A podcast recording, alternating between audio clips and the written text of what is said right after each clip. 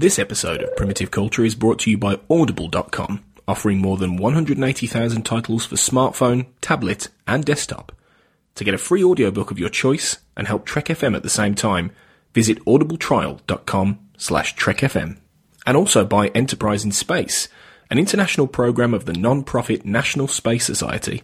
Find out how you can help science and education and become a virtual crew member aboard the NSS Enterprise Orbiter by visiting enterpriseinspace.org. This is Tim Russ, Lieutenant Commander Tuvok on Star Trek Voyager, and you're listening to Trek FM. Open your mind to the past.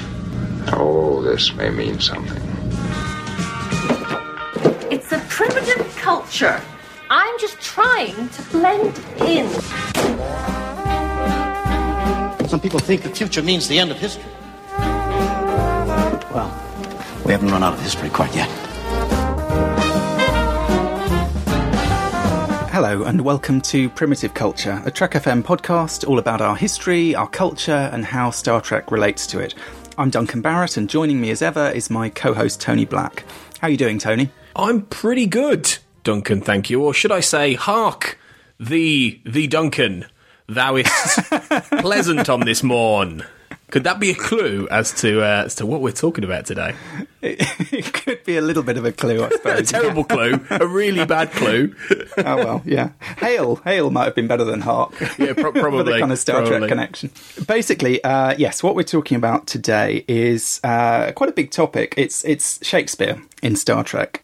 And we're going to kind of cover it in, in sort of two halves, uh, do, take a bit of a, a two act structure to this story. We're going to start off talking about the original series, and then we're going to talk about the uh, the other, the sort of 80s, 90s onwards as a bit of a group in a sense. But um, I thought maybe what we could start off by looking at actually is uh, rather than kind of starting at the beginning and working our way forward, is to think a little bit about maybe the sort of quintessential Shakespeare in Star Trek, which I think is probably the undiscovered country.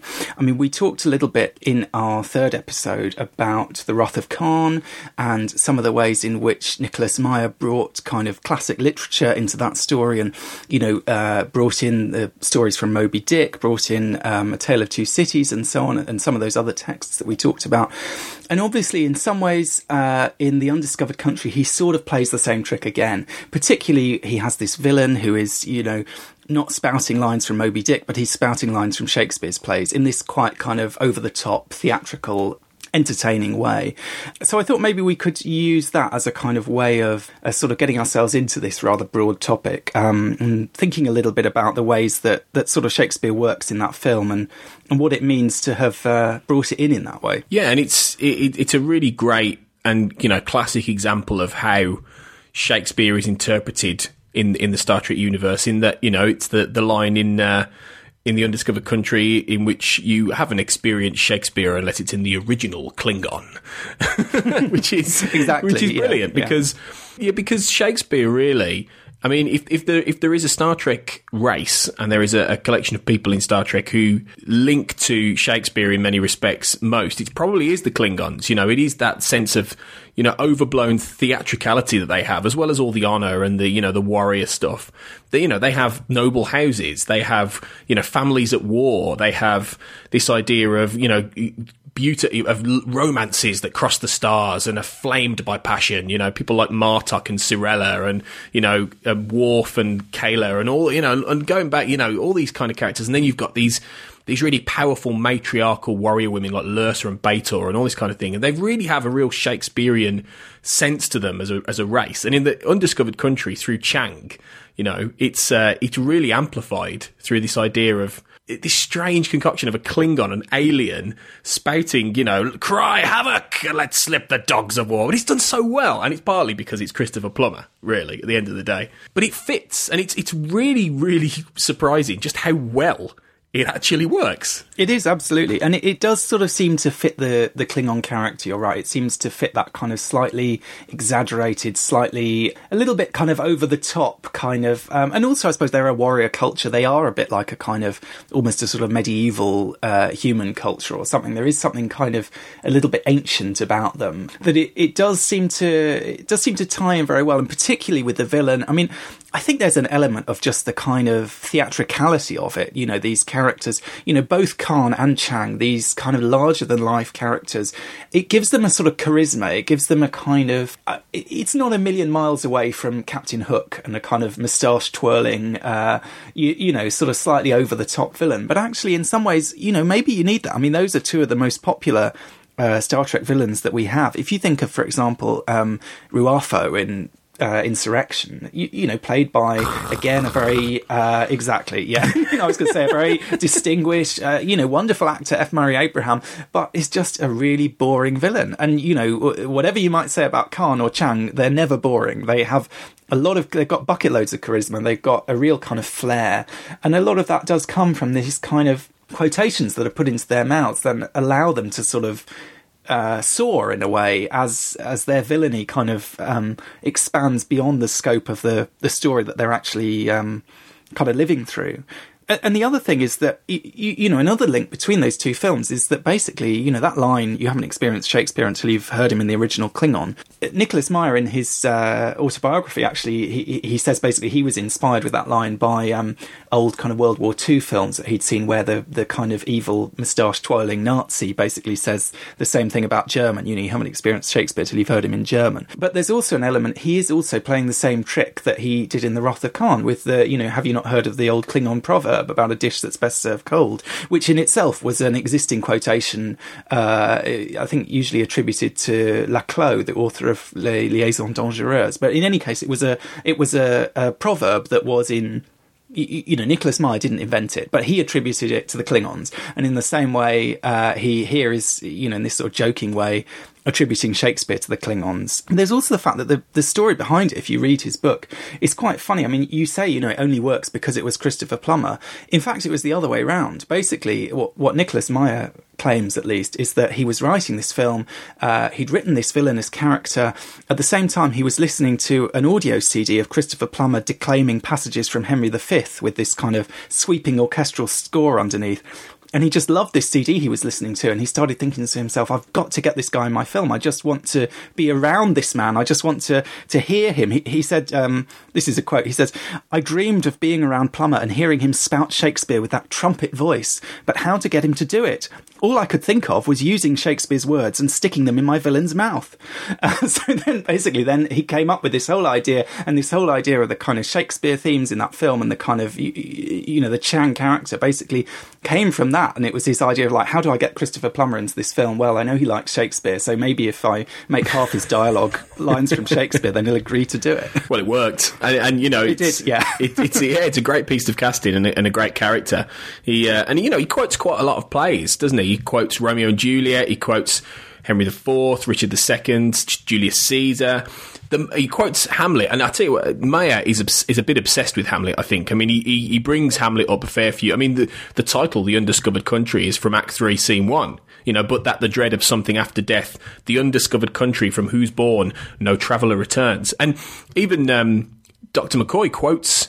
Hamlet in The Voyage Home briefly, where he says, "As "He says angels and min- angels and ministers of grace defend us." Hamlet, Act Act Three, scene one, and it's it's great. It's you know, so he's yeah. you know he's got a lot of he's got a lot of love. I think, especially for Hamlet as well, which which makes sense. You know, it's one of Shakespeare's biggest and in many respects for many best plays. So you know, but it, but it's it's great the way yeah through mainly Chang he manages to bring all these these great classical Shakespeare references to bear. Although it's interesting mentioning Hamlet, you know, the other you know wonderful performance in that film, of course, is the performance of David Warner. And listeners might not be aware of this. I mean, I wasn't aware of this until I sort of started reading up about Shakespeare in production history. But in the 1960s, around the same time that Star Trek was debuting, David Warner was the iconic Hamlet of that generation. He he played, I think he was the youngest person to have played Hamlet. Basically, he he performed in this uh, very well received production when he was 24. He played Hamlet as this kind of uh, student prince, you know, very much a young man, very kind of relatable. And it was a real sort of turning point for the theatre. This was for the Royal Shakespeare Company in Stratford upon Avon, but they, they, it was really a big part of this project to make Shakespeare accessible to, to all people, particularly to younger people. And David Warner was absolutely instrumental in that. You know, one of the things, if you read some of the accounts of those early performances of his, was that they discovered that um, uh, in particular the soliloquies, uh, and this was a real revelation, w- were kind of designed by Shakespeare in a sense for audience interaction because the, the audiences, they weren't the kind of fusty traditional Shakespeare audiences who sat there kind of knowing the whole script in their head. They were treating it as a real story about real people, about this young man like them. And when Hamlet started soliloqui- soliloquizing, you know, for example, he says, Am I a coward? Someone from the back of the stall shouted out, Yes!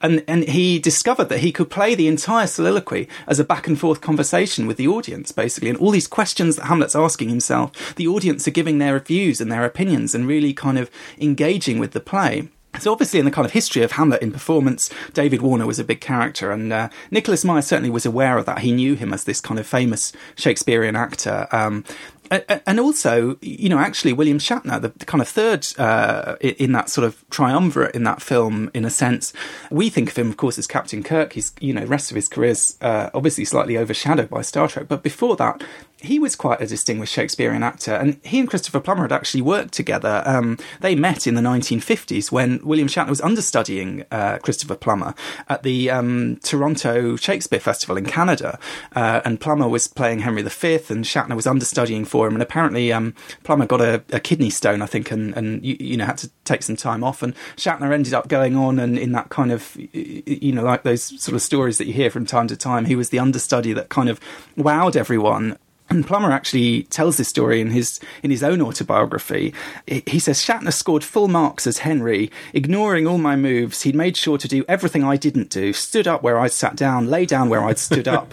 I knew then that that son of a bitch was going to be a star. so that was that was Christopher Plummer's kind of recollection was that basically, you know, Bill Shatner was this sort of upstart, uh, but but you know, with a, a gift for Shakespeare, and, and, certainly, I mean, we don't think of him as a Shakespearean actor, but you know, if you look online, you can go on YouTube and see some of the clips of some of the Shakespearean roles that he played, you, you know, in the years before Star Trek, and and that was a big kind of part of his of his past as an actor and of his background. So obviously you sort of see that in this film that you have, you know, this film is really anchored by these three Shakespearean heavyweights in a sense. And I think that does lend the film a kind of a certain gravitas. It also lends it a kind of, I mean, one of the things about Shakespeare, I suppose, is it, it's kind of heightened language, it's kind of heightened reality. And obviously with Star Trek, that's true as well. And particularly with a film like The Undiscovered Country, which has a kind of slightly sort of operatic uh, scale to it in a sense. I mean, as much as it's about contemporary politics and it's a kind of you, you, you, know, a sort of mystery and a thriller and so on. It also has this quite, particularly with the Klingon characters, this quite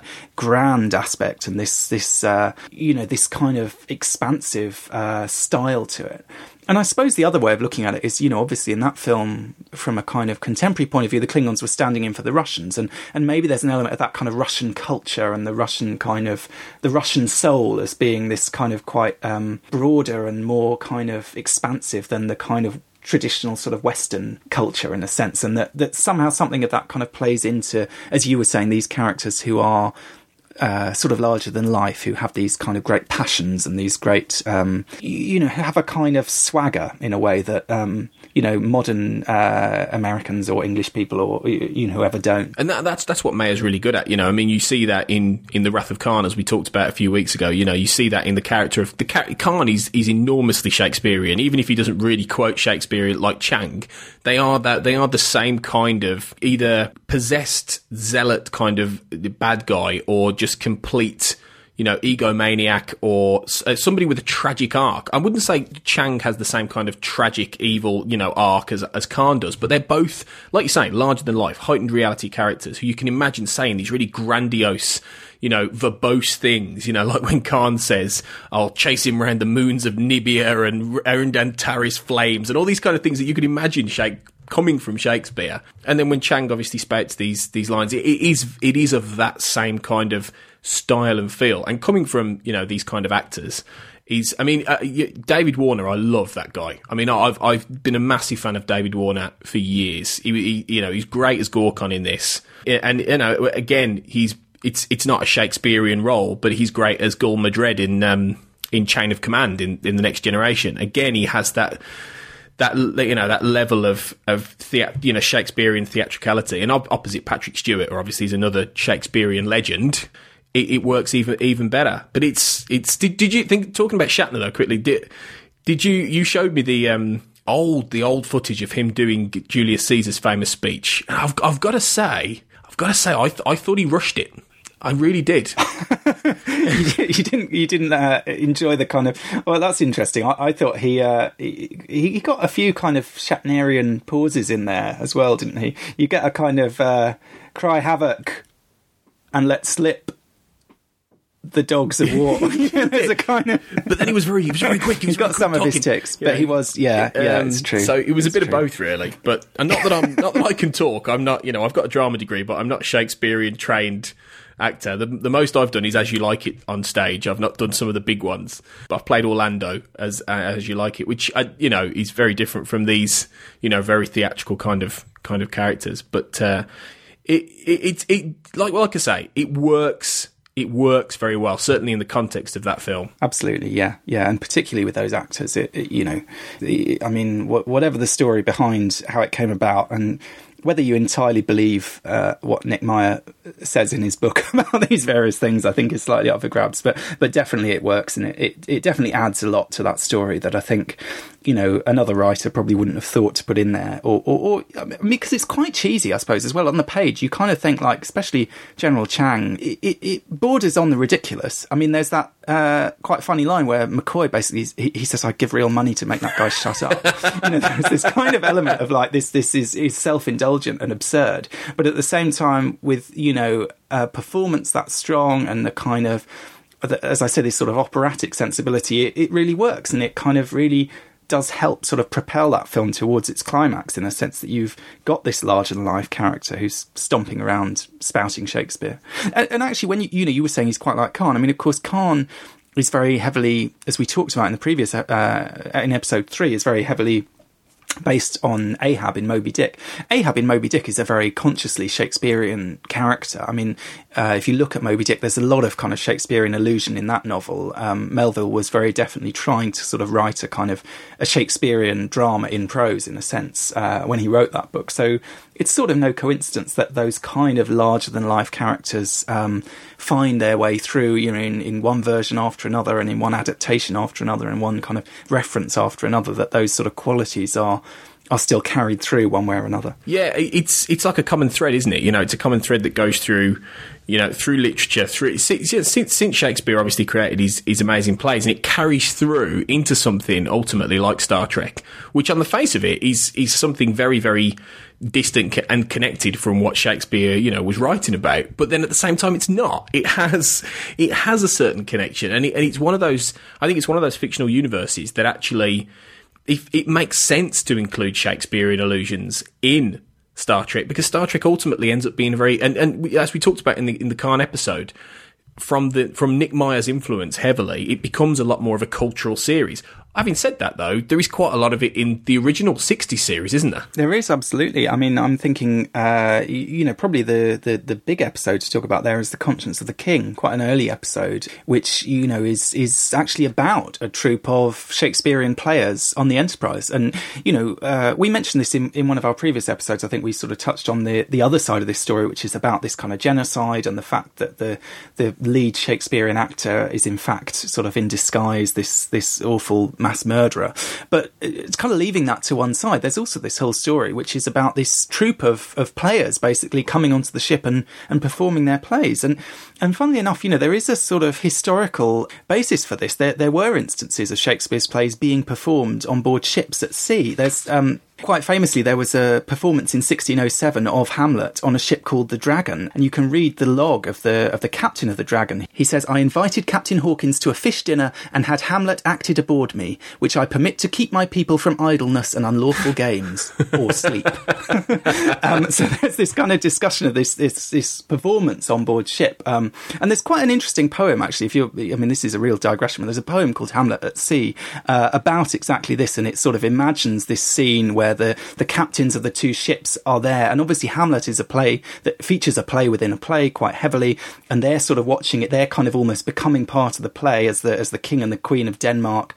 Um, the, the in, in the poem, it talks a little bit about the rehearsal process for this play being performed on board, and and all the um, you, you know the boys up in the rigging have even learnt all the lines, and you know everyone is kind of is. Uh, absorbed in the sort of theatricality of it. And even the men on on the other ship that the captain who you, you know in this historical log has, has come to to see the performance the men on his ship are just out of sight and they just hear these kind of odd strains of this Shakespeare play drifting across the sea towards them. So it's this quite sort of beautiful image in a sense of this kind of this ship out at sea in the middle of nowhere you, you know really kind of isolated and, and alone in a sense but still partaking in this uh, you know this culture in a sense, and and that's exactly what we see in the Conscience of the King. Yeah, and it, and obviously the Conscience of the King is is a, a line from Hamlet. You know, one of the most famous lines. The play's the thing wherein I'll catch the conscience of the king.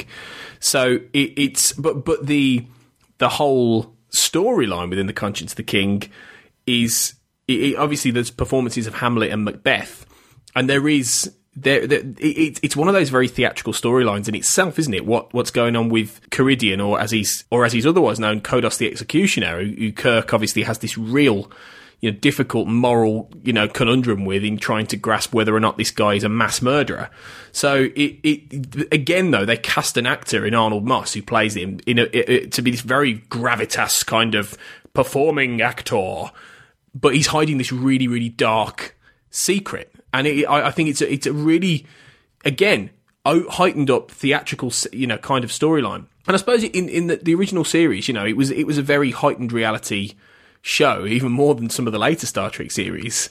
In a lot of these, you know, gr- quite grandiose storylines within science fiction in their own way, but something like this, it almost intentionally is playing off Shakespeare, isn't it? You know, it, it, it's really sort of at the centre of the whole episode. Absolutely. I mean, yeah, it's a very clear parallel in this story because you know the the story of Hamlet is the the king has murdered his brother, murdered Hamlet's father, and Hamlet is kind of ninety nine point nine percent sure that that's the case and that he should revenge himself on him. But you know, uh, typically Hamlet is is doubting. He's not quite sure. He's not quite sure. Uh, he wants proof. And this line about the play's the thing wherein I'll catch the conscience of the king, that is the uh, resolution to. In fact, the the very soliloquy I was talking about earlier about you know am I a coward etc is um, it's it's the that basically he's going to prove Claudius's guilt by playing get, getting the players to perform before him a scene matching the murder that he committed uh, and then watching his reaction to it. And obviously if he reacts in horror and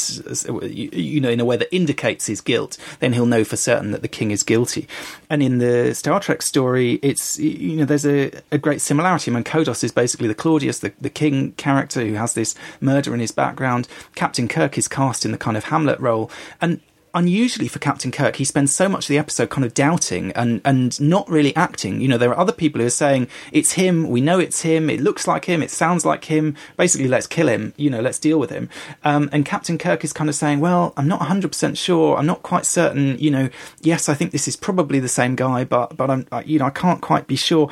Uh, and uh, playing out really that kind of uh, stereotype of Hamlet as the the man who's afraid to act, who who you know is kind of vacillating and, and soliloquizing and doubting and and never quite doing anything. And it seems strange for Captain Kirk, who we think of as such a man of action. But actually, I was quite interested. Um, th- there's an interview with uh, Bob Justman, one of the early producers on Star Trek, and he, he actually says um, he said that he found out quite early on. This is the quote that um, Gene Roddenberry had based the character of Captain Kirk on two fictional characters. One of them was Hamlet, who doubted his ability to make happen what he knew he had to make happen, and the other was Captain Horatio Hornblower, who suffered for the suffering of the people under his command. And with those two people in the background, I understood completely who Captain Kirk was. And I think we've talked briefly before about the influence of Hornblower on Star Trek and the idea of, of Captain Kirk as, as inspired by this sort of swashbuckling uh, naval captain. But actually, the fact that Gene Roddenberry saw him as equally influenced by the character of Hamlet, who, you know, is a very principled, a very decent man, but Uh, but essentially a man who is afraid to act, who is kind of uncertain about his own actions, is is quite surprising. But it, it certainly gives you a different insight into Captain Kirk's character, or at least into the kind of early ideas of who that character might be. Yeah, it, it's one of those episodes that really does, like, like you say, something different with Kirk, and it stands out for that reason. You know, in that it, it gets, it loses its way a little bit. It, I think towards the end, the conscience the conscience of the king. You know, it gets a little bit histrionic, which perhaps you know it, it makes sense in the context of, of the, the very Shakespearean ideas and themes of the story involving you know Karidian's daughter and things like that. But Kirk, I think all the way through goes through this really interesting arc, and it shows a level of you know introspective doubt and vulnerability you don't often see when he's off swaggering around the galaxy, you know, charming women all the time. Even though there is the romantic element to this, there's a real feeling that he's he's haunted by Kodos and affected by what happens in this episode, which you know doesn't always uh, happen. I mean this in the nicest possible way to the original series, but it doesn't always happen in terms of characterization in that show. You know, but in this, you really get the feeling that by the end, he's really come away from it having gone through something, and that and that's ironically perhaps the effect of something like a Shakespeare illusion and the story. Really, absolutely. I mean, the other thing is, once you start thinking of Kirk as this kind of Hamlet character, I mean, another thing that maybe is worth thinking about is the role of the captain's log in the original series. And I know a lot of people have often sort of joked about the captain's log in the original series. It doesn't seem to quite make sense. You know, when is he recording these logs? There's a kind of logical inconsistency about the fact that he seems to be. The, the captain's log often appears to be basically his in, interior monologue. It seems to be something that's happening Uh, in a, implausibly in the moment. You, you know, it's not really a record that would be written after the fact, like a real log would be, like the log of the captain of the dragon that we talked about earlier. But actually, if you start thinking about the captain's logs as essentially a soliloquy, as a way of the captain expressing their doubts, expressing their feelings about the situation they're in, sort of seeking uh, kind of a, a resolution, then it kind of puts a different inflection on it. And actually, Captain Kirk does have quite a few logs where that idea of doubt, that idea of questioning his actions, comes across quite clearly. I mean, on the bridge, he's very confident, he's very charismatic, and so on. But in the privacy of his own quarters, in the privacy of his own log recordings, he often is questioning himself. I mean, I was looking at another episode that we might talk about a little bit later, Requiem for Methuselah. There's a there's a log in that where he starts saying, "Have I made a terrible mistake? Have I made an error? You know, I'm, I'm worried that I've done the wrong thing." Um, in the episode Obsession, this is a quote from his log in that episode. He says, have I the right to jeopardize my crew, my ship, for a feeling I can't even put into words? Have I made a rational decision? I mean, these are exactly the kind of questions that uh, someone like Hamlet asks all the time in that play. You know, am I doing the right thing? Have I made the right decision? Have I understood the situation correctly? You know, doubting everything, doubting himself, doubting his own sort of self confidence. And it is very strange to think of Captain Kirk in that way because it goes so much against the kind of cliche of who Captain Kirk is. But actually, you know, if you look at the original series and you look at some of these early episodes, that that is a kind of thread that has definitely been been put in there one way or another. Yeah, and it, it is surprising to go back and think of it in those terms with Kirk. Absolutely, it really is. But then, but then, if you look at the whole of of you know the original series, it's surprising just how many you know how, how, much the influence of Shakespeare itself is. You know, it, it, there's, there's, even even to the point of like episode titles like Dagger of the Mind. I didn't I didn't realize that Dagger of the Mind was from Macbeth. You know, are, are, art thou but a dagger of the mind, a false creation? You know, it, it's it's little things. You know, such as the um the, the three witches as well in Catspaw which are very reminiscent of the three witches in Macbeth. You know, by any other name is, is from Romeo and Juliet. You know, that which we call a rose by any other name would smell as sweet. It's remarkable, really, how much Roddenberry seemed to have Shakespeare on his mind when he was creating the original series. Well, I mean, and we know from reading a little bit about Rod- Roddenberry, I mean, one of the things that uh, alienated him, we talked about this, I think, a bit in a previous episode, alienated from the other pilots that he was serving with in the war was he had a tendency to quote Shakespeare at them, which they found quite annoying.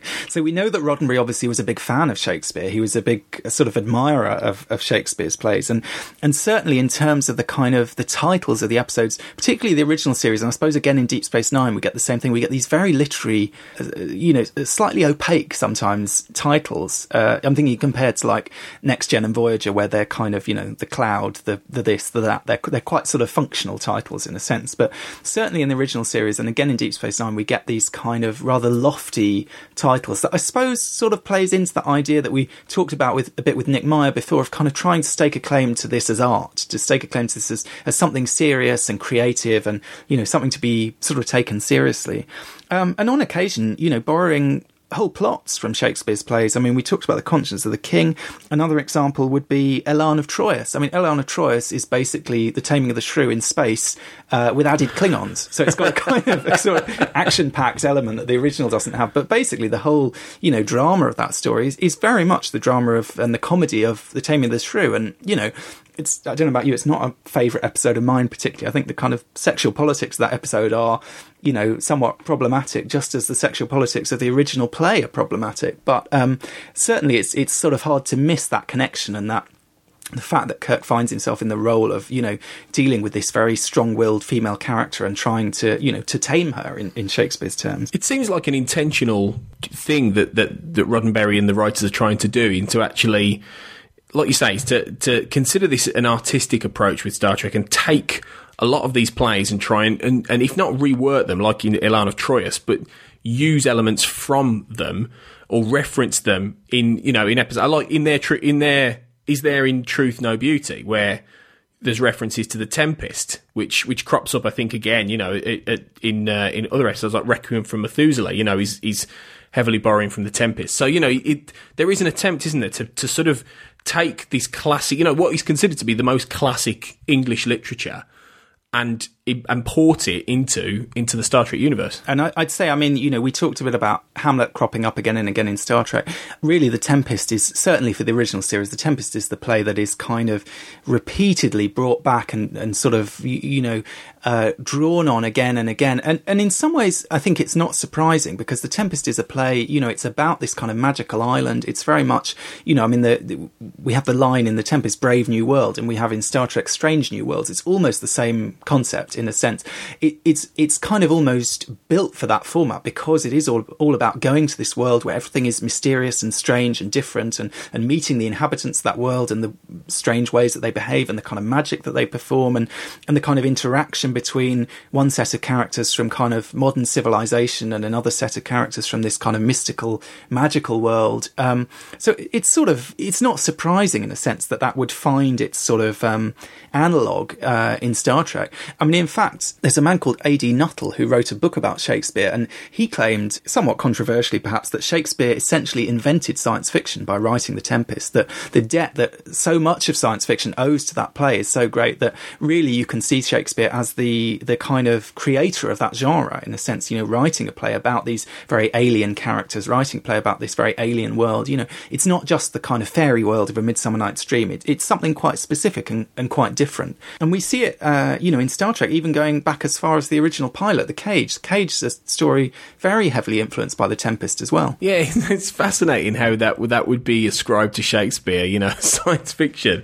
Yeah, it's uh, that's a fascinating idea, really and and I think to to put it front and center in the cage, you know, is is especially you know it's, it's almost it's almost brave in trying to create something new, but to have something so so clearly literary and so clearly going back to something as famous. As you know, obviously in the 1960s, Shakespeare was as famous as it is today. So it's it's almost brave actually taking you know these these components, as I say, and putting them into these these classic episodes.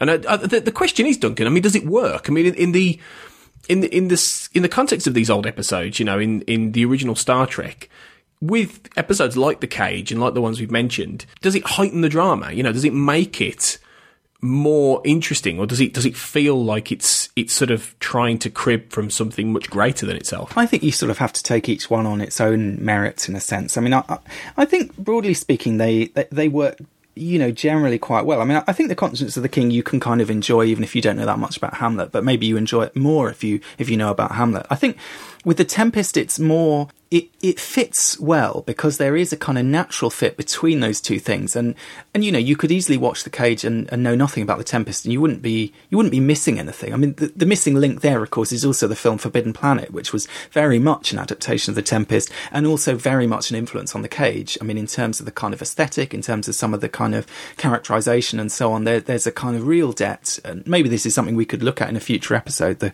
kind of relationship between the cage and forbidden planet so there's there's kind of a link link in between there. But certainly, if you think about kind of the, some of the themes of the cage, some of, of, of, what that episode is really about, you know, these kind of big themes about illusion and reality, uh, about freedom and and uh, imprisonment. And these are all themes that are very much there in the Tempest as well. You, you know, you have this magician Prospero who has the power to create illusions. You know, a lot of the comedy in The Tempest comes from the fact that the ordinary sort of civilized human, uh, you, you, know, the characters from Milan have arrived and their, their understanding of the world that they're witnessing is being uh, affected by these illusions. I mean, they see, for example, you know, uh, one character sees lush green grass all around him, and another sees an arid desert. Now, that's something that we see in Star Trek again and again, not just in the Cage, but you know, even in Emissary and Deep Space Nine, or, or in the Man Trap. This kind of idea that you know, uh, different people are, are kind of being uh, granted a different vision or a different understanding of the same thing in front of them. This kind of power of illusion, and really that's what the uh, Talosians in the cage, and obviously later in the Menagerie, that's that's their power, and they talk a lot about it about how the power of illusion has kind of corrupted their culture in a sense and left them unable to do anything else. And one of the big themes that runs all the way through the original series, uh, uh, you know, to some extent all the way through Star Trek, but certainly through the Captain Kirk character is this idea that it's better, uh, and Captain Pike in this story, it's it's better to face reality, however grim it is, than to live a comforting illusion. You know, we see the same thing played out again and again in the original series, and we even see it in Generations, the same thing that finally Kirk has sort of given into the fantasy, given into the illusion, and it takes a bit of nudging from Picard, but ultimately he rejects the illusion, just as Pike rejects the pleasant illusions in the cage. And you know, there's this kind of debate in that episode about the aliens just don't understand. They think, well, if they if they make the illusion pleasant, if they make the the prison desirable enough, if they gild the cage enough, why would anyone not want to live there? They can have everything they desire. They can have their dreams fulfilled, you know. But at the same time, there's this idea that you know human beings that that's not what we're about. We don't want that. We want gritty reality. We'd rather, you know, um, get our feet in the mud and and kind of you know pull ourselves up by our bootstraps than we would, uh, you know, live this kind of idealized but imaginary, illusory um, world. So I suppose the cage, in a sense, ties those two themes together quite well. You know, the theme of illusion and the theme of imprisonment, and and certainly in the Tempest as well. You have, you know, Prospero has these kind of two assistants in a sense. He has Ariel, who's the kind of airy spirit who who does his bidding, and he has Caliban, who's this kind of uh, more sort of deformed, kind of earthy character who who also is basically a slave to him. So he has these two imprisoned slaves, both of whom, in their different ways, uh, really kind of resent and, and rebel against their enslavement. And a big theme in The Tempest is, you know, Ariel doing these deeds for Prospero in exchange for the fact that one day he's going to be freed. He's going to grant him his freedom. And obviously, in the te- in uh, in the cage, we see that you, you, know that kind of debate played out over and over again about. Um, you know the importance for humans of being free and and the struggle that these aliens have to understand that yeah and i i suppose you know talking about illusion as well i suppose you can kind of draw a little bit of a parallel with, and obviously we touched on this most recently in a, in a full episode, but the holodeck later on in Star mm. Trek. You can talk, mm. you know, think of the idea of an illusory world, you know, where you can lose yourself and you can become enveloped in, in, you know, something that isn't real. I suppose it's, it's a, sort of a natural extension of the kind of themes from The Tempest, really. It's sort of been playing out in different ways. So it, it, it seems to be definitely one of the most pervasive Shakespeare plays going all the way through Star Trek from the original series and through, you know, into the next generation and beyond, really. Absolutely. And I mean, just, you know, just sticking with the original series for a minute, I mean, you know, you mentioned is there in truth no beauty? Uh, uh, that's not an episode so much about illusion, but it is very much about appearance and the kind of power of of the visual. And you, you know, it has this character who turns out to be blind. It has these aliens who are, are so sort of hideous or possibly so beautiful that they kind of they drive people mad with with by the very sight of them. And again, in, in The Tempest, there's this kind of theme of the kind of madness that can be inflicted uh, by this magic, you know, torturing people with magic, making them feel like they're being pinched or making them. I mean, Ariel has this line about driving them mad. There's there's many lines over and over again in the Tempest about the sailors and so on being being kind of driven mad by the illusions that they're witnessing and the kind of power to control someone else's perception and someone else's kind of mental state through these kind of magical means, which obviously is something that kind of crops up in Star Trek in different forms, you know, in many ways that people are kind of, you know, put through the sort of mental wringer one way or another by alien technology or, or kind of, you know, in a sense, alien magic. I suppose, yeah, and that, that is an interesting recurring theme. The, the, the, the difference between science and magic, you know, the difference between, you know, the future science of the Federation and Starfleet and the magic you would see in Shakespeare, in you know, in, in old literature and things like that. It is that, and it's you know, it's something you still see played around in science fiction even today. You know, I mean, a good, a good example. It's not Star Trek, but a good example is Lost. You know, there were certain mm. elements of Lost that were that oh, yeah, were definitely. magic completely. You know, things like the frozen donkey wheel under the island and things like that. That is an equivalent. You know, it is something that has no basis in the real world, but it is something that's played out for a very heightened, dramatic, you know, epic effect. So it's it is interesting to see that those parallels drawn, and you know, and raising the question of what what what's the difference between the two. And obviously, ultimately, Star Trek goes on to be more scientific and you know a slightly more hard scientific and techno babbly as time goes on. But in the original series, it is very much there, isn't it? That I, that idea of futuristic scientific magic, and also you know quite sort of out there out there ideas in the original series. I mean, in the the other episode that has a strong kind of Tempest vibe, Requiem for Methuselah, you know, we have this character, the kind of Prospero character in that story is this kind of ancient character who turns out to have been Leonardo da Vinci and Brahms and all these kind of historical figures and has lived for thousands of years and so on. And he's ended up on this planet kind of playing this, this, uh, this role. And not so much in his case, it's not so much about illusion, but, but about this woman that he's created. He's created this kind of Miranda character, you, you know, Miranda being Prospero's daughter, who is this kind of very innocent, naive young girl who's been brought up on this world. She, she's the character who says, uh, you know, a, oh, brave new world. She's the one who's sort of in, in meeting the people from, from our world, in a sense, from civilized society, is, is kind of astounded, even though she's the one who's grown up kind of on the magical world. But in Requiem for Methuselah, you get very much this kind of this romance between her and Captain Kirk. And in the same way as in the cage, you had a romance between Vina and Captain Pike that was based on illusion and a misunderstanding. And, you know, in fact, she was this sort of deformed character and, and, and so on, and not, and not who he was presented with because he was presented with an illusion. And then at the end of the cage, she actually is presented with an illusion of a, a sort of fictitious Captain Pike to make her happy so that she has the, the partner of her dreams.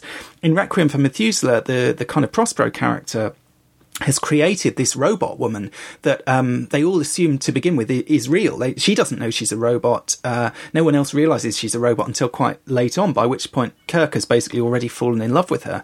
And there's this whole discussion about how she's the perfect woman. She she combines this. They say she's got 17 or 18 degrees. She's very beautiful. She's she's kind of this idealized. Uh, version of, of, of, the ideal mate that's that's sort of been created in a sense.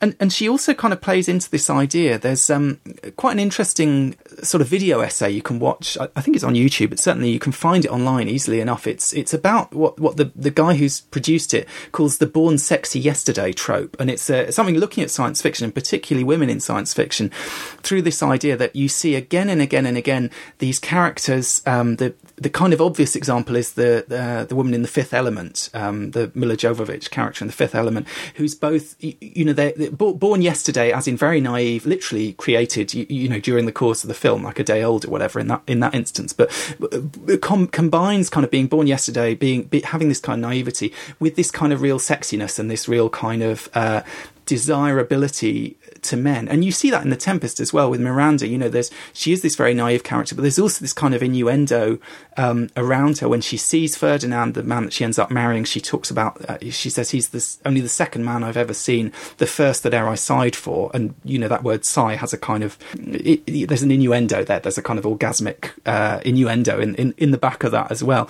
And we see that very much with Vina, who's this kind of naive but desirable character. We see it very much with this perfect woman in, in Requiem for Methuselah. And, you know, and, and really that kind of trope, in a sense, certainly goes all the way back to Shakespeare and gets played out uh, in Star Trek, um, you know, a- again and again in that way. Yeah, and it, it almost feels like a little bit that one of the things that the writers are playing with apart from the whole idea of you know the kind of romantic entanglements that you know Shakespeare enjoyed you know within his plays quite often, and that that that level of misunderstanding and, and everything, but it also it almost feels like the writers are playing with the idea of temptation in a way, and the idea of you know these people are out there crusading the galaxy, exploring you know the instead of the the brave new world, the strange new worlds, as you said earlier but the idea that there is there is always something to test their resolve, whether it's a beautiful woman, whether it's this promise of of a, of a you know an illusion, whether it's this you know this perfect romantic coupling, or whatever it is, it's sort of testing their ability to keep going, to continue this five year mission, to continue going out there.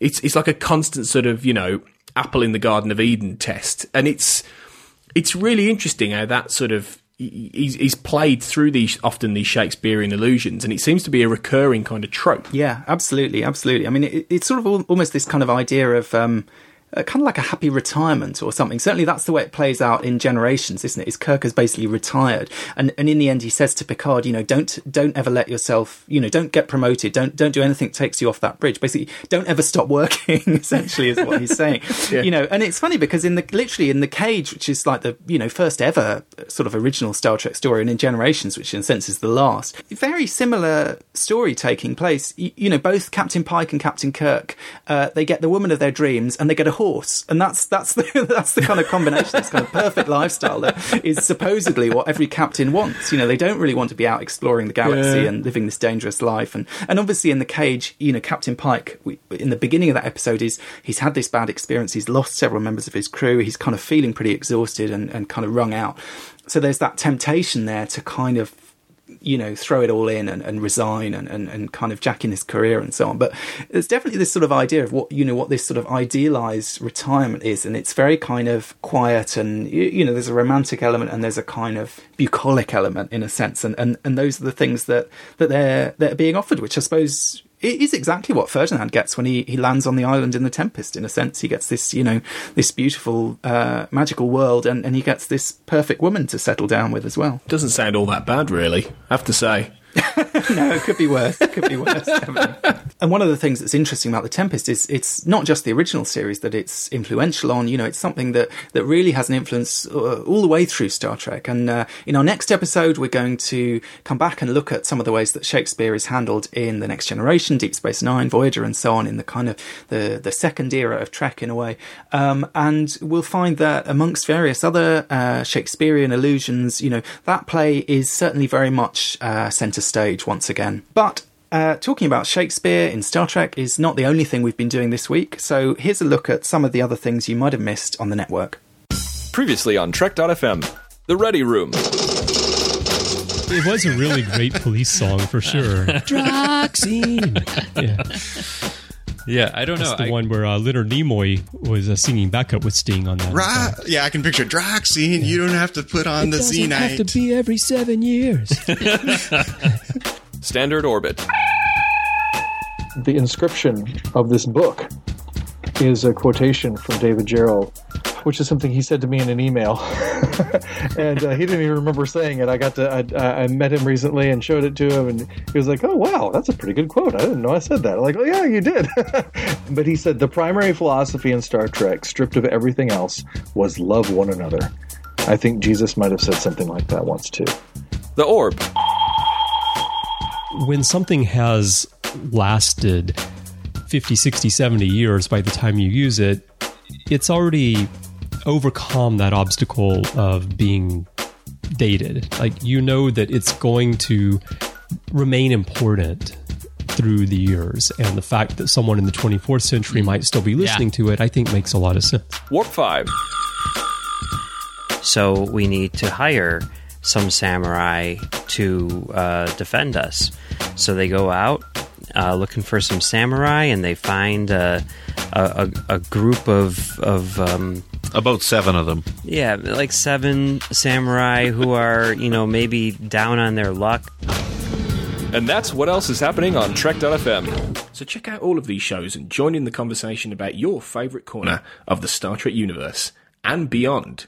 You'll find us wherever you get your podcasts. If you're an Apple user, be sure to hit the subscribe button in Apple Podcasts on iPhone, iPad, or Apple TV, or the desktop iTunes app to get the latest episodes as soon as they are published. And please do leave us a star rating and a written review at the same time. If you're not an Apple user, we've got you covered as well. You can find our shows on Google Play Music, Stitcher, TuneIn, Spreaker, SoundCloud, Windows Phone, and in most third party apps. And you can stream and download the MP3 file from our website or grab the RSS link.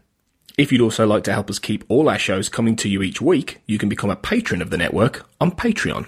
Visit patreon.com slash trekfm, that's P-A-T-R-E-O-N dot com slash trekfm to get all the details.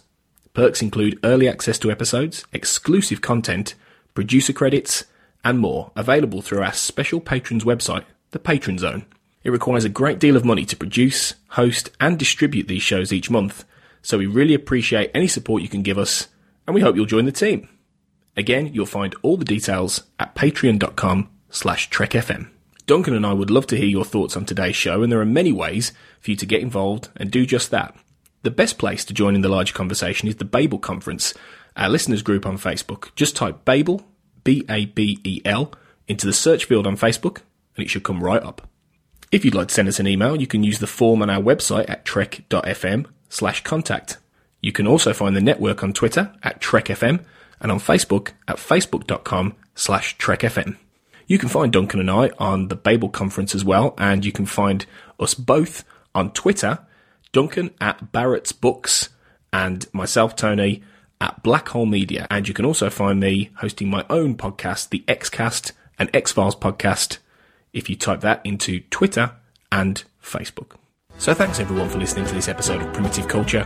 We'll be back soon to discuss more history, culture, and how Star Trek relates to it.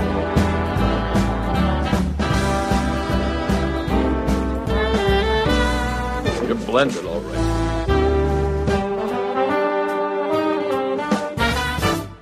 Thou art the ruins of the noblest man that ever lived in the tide of times. Woe to the hand that shed this costly blood. Over thy wounds now do I prophesy, which like dumb mouths do ope the ruby lips to beg the voice and utterance of my tongue. Curse shall light upon the limbs of men. Domestic fury and fierce civil strife shall cumber all the parts of Italy. Blood and destruction shall be so in use, and dreadful objects so familiar. The mother shall but smile when they behold their infants quartered with the hands of war. Oh, pity choked with custom of fell deed. And Caesar's spirit, ranging for revenge with Ate by his side, come hot from hell, shall in these confines with a monarch's voice cry.